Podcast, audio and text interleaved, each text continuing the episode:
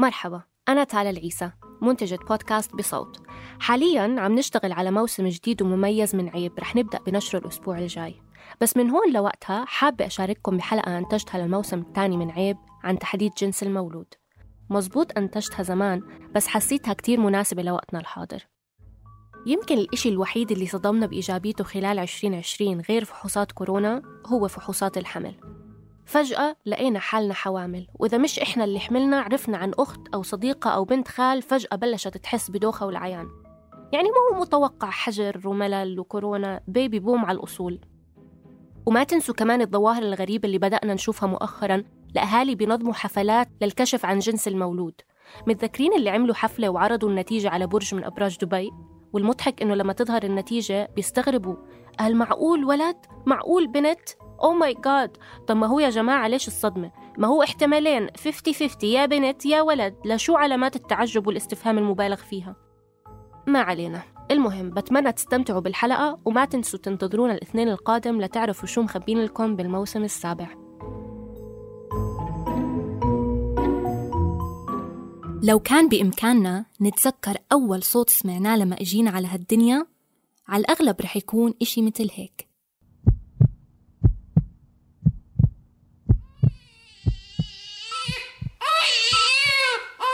يا روحي انت مقطيه بك ولد ولد ولد ولد بنات الله يعوض عليك معلش معلش مبروك.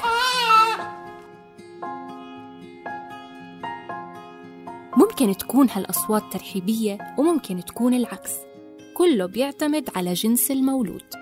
بحلقتنا اليوم رح نحاول نفهم أسباب هذا الاختلاف ورح نناقش علاقة الطب بتحديد جنس الأطفال. أنا تالا العيسى بقدم لكم بودكاست عيب من إنتاج حبر وصوت.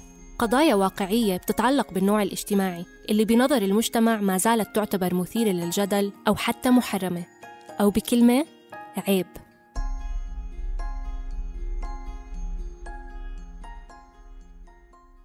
فلما رحت وأنا بتفرج على ال ultrasound وهو معي فبقول لي شو بدك تجيبي؟ قلت له بدي أجيب ولد.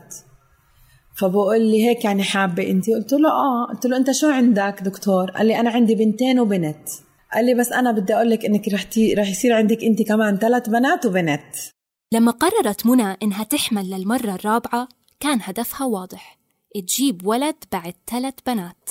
يعني وأنا قبل ما أتزوج وأول ما تزوجت كنت كتير أحس إنه يا الله الستات اللي بيقولوا بدهم أولاد ولا يعني إنه لازم تجيبي ولد إنه شو إيش هالتفاهة يعني؟ إنه خلص إنه بنت أو ولد آه، خلص مجرد ما إنك جبتي حدا آه، يعني من صلبك وحدا تربيه على آه، إنه يكون إنسان صالح ومخلص وفي هاي الصفات كلها الحلوة مش مهم ولد أو بنت.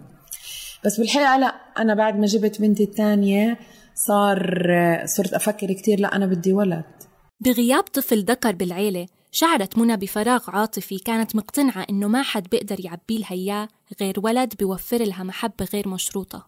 يعني في نوع من الحماية يمكن بوفرها الذكر أو القدرة على إنه ممكن يعمل أشياء آه، مثلا البنات أو بنتي مثلا ما تقدر تعملها من منطلق إنه المجتمع ما رح يسمح لها إنها تعملها. يعني البنت بكرة بتتزوج يمكن بتروح على بيت زوجها بضل ممكن يحكمها المكان أو المساحة الجغرافية إنه تبعدها عني. بس أنا يمكن كنت أحس إنه لا الولد رح يضل مرتبط فيي أكثر وهو وأنا مسؤولة منه أكثر من إنه أنا مسؤولة من البنت يعني. فكنت بدي هذا النوع.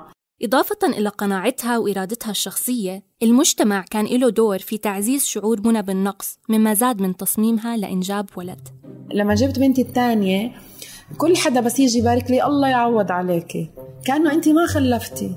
يعني مرة واحدة وأنا بالمستشفى طبعا أنا بولد بعملية. فشايفتني بتقول لي يا خالتي ليش شو مالك؟ فبقولها أنا والدة. وعملوا لي عملية وهيك. فبتقول لي وشو جبتي البركة؟ بقولها جبت بنت تقول لي إيه وشكحوك عشان عشان تجيبي بنت؟ يعني إيه؟ وأنا كثير زعلت إنه شو يعني يعني شو يعني يعني مش بني آدم انها تيجي على الحياة عشانها بنت؟ عرفت كثير تضايقت منها قلت شو قصدك يعني؟ فهذه الأشياء يعني بتخليك هيك بت بتثيرك من غير ما أنت تحسي. بس ما تتوقع إنه كان رح يحكوا لك نفس الشيء لو كان عندك ولدين ممكن كان يحكوا لك إنه إن شاء الله ولدين. آه, آه بس يعني مش كتير رح يتحسروا يعني مش حيقولوا لك الله يعوض عليكي. يعني مش كأنه عندك خسارة. يعني لا إنه أنت عندك زي رصيد كبير لو عندك ولدين.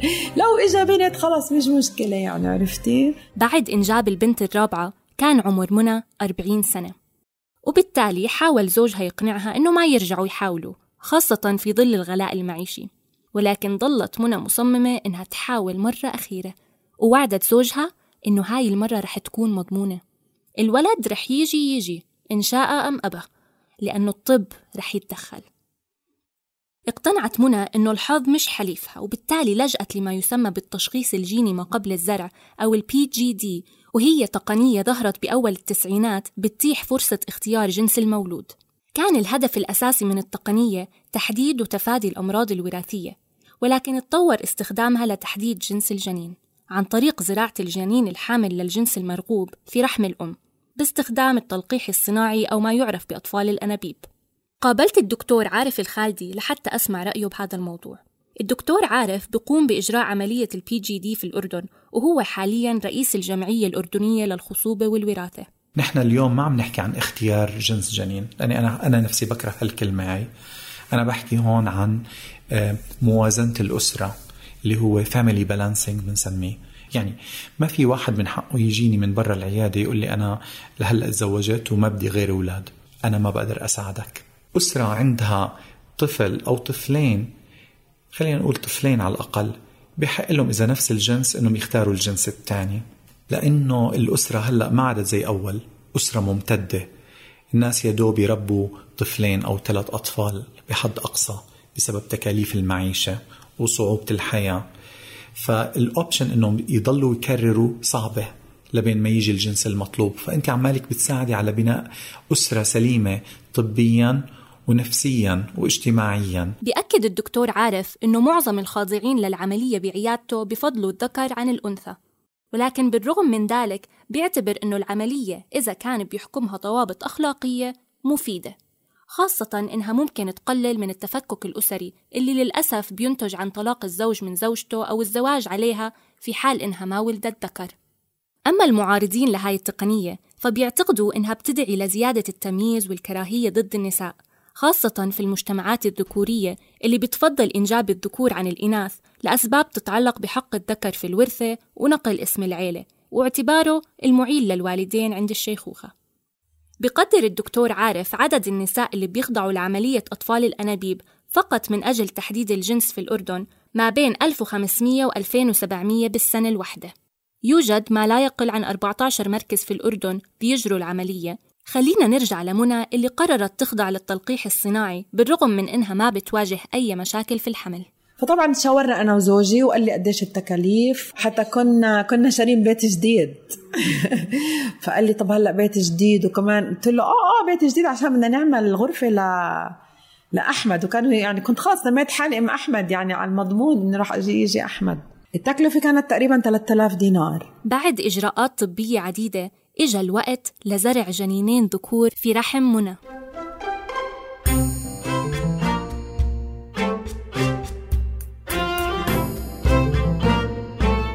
أنا الحقيقة لما عرفت إني أنا حامل باثنين أجنة أولاد. شوفي الفرحة اللي أنا يعني أشعر بدني إنه أنا يا الله معقول بعد أربع بنات بدي أجيب كمان اثنين أولاد. قديش الله بحبني. إنه مرة واحدة يعني إيش يعني إيش هالفرحة العارمة اللي رح تصير فيي؟ تخيلي. كثير يعني حلقت في في دنيا الأحلام إنه أنا خلص زهقت لون زهري زهقت باربي زهقت صرت بدي مسدسات و وهيك يعني إشي ذكوري يعني وشورتات. وصرت كيف بعمل خطط. يعني زي ما قلت لك أنا كثير بخطط يعني إنه كيف هذا الولد ما ب... هدول الولدين ما بدي إياهم يكونوا يعني يتأثروا بخواتهم البنات. كيف بدي أ... بدي أخشنهم بديش يعني يكونوا مدللين أو هيك يعني مدلعين. يعني بس عرفت وانبسطت كثير مش عارفة ليش في إشي من من من ورا هيك كان يقرصني كان يقول لي استني يا منى في إلك مفاجأة. بالشهر الثالث نزلت منى واحد من الأجنة ولكن ما كانت هاي المفاجأة. المفاجأة الفعلية ظهرت بالشهر الرابع لما إجا موعد السونار. أنا ولا مرة يعني زوجي راح شاف معي جنس الموت بس أنا هالمرة أصريت إنه لا لازم تيجي معي مشان رح نشوف اليوم إشي جديد بالسونار. وراح تكون مفاجأة كتير حلوة. أنا إيش قاعدة يعني هيك واثقة من نفسي عرفتي؟ خلص لأول مرة بدخل على السونار مش خايفة ابدا. ولا ولا فرقانة معي لأنه أنا إيش متأكدة؟ إنه رح يكون ولد. طبعا الدكتور اللي عمل لي السونار مش نفس الدكتور اللي عمل لي تلقيح واحد تاني ما بيعرف بالقصة ولا قلت له أنا إنه عملت أطفال أنابيب ولا إشي. بتفرج هيك على السونار أنا أنا عرفت. فبقول لي ياي انبسطي هاي جايتك عروس هاي جايتك عروس هاي جايتك عروس.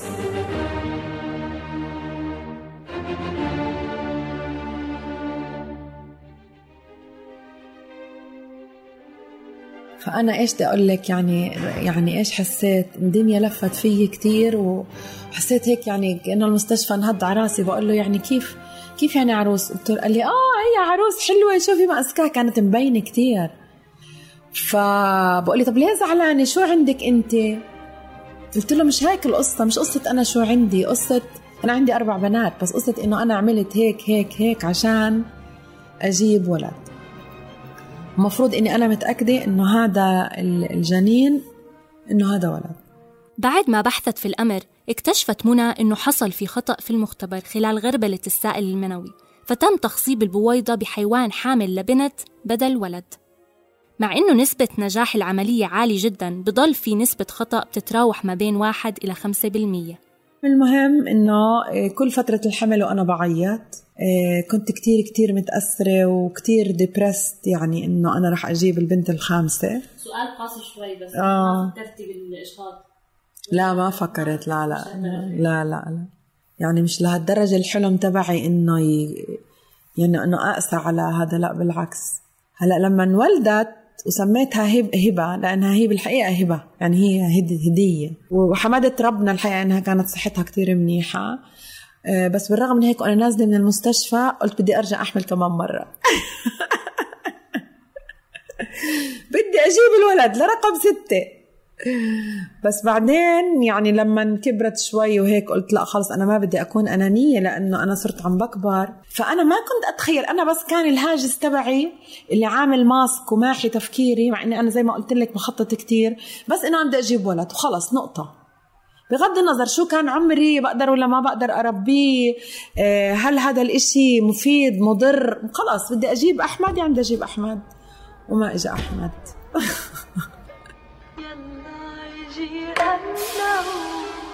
بالبداية كان الشرط لاختيار الأجنة وإقصائها بيترتب على تفادي الأمراض الوراثية للحد من معاناة الطفل والأهل.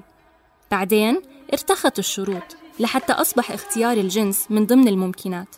وهلأ عم بدور النقاش حول استخدام التقنية لاختيار صفات الأطفال الجسدية مثل لون العيون.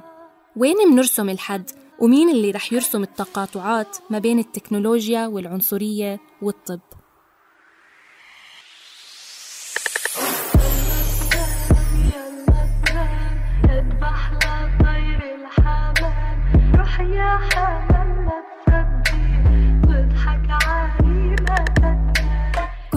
من الإعداد والتقديم تالا العيسى ومن الهندسة الصوتية أندوني حنا. تابعونا على فيسبوك وتويتر لتتابعوا باقي حلقات برنامجنا.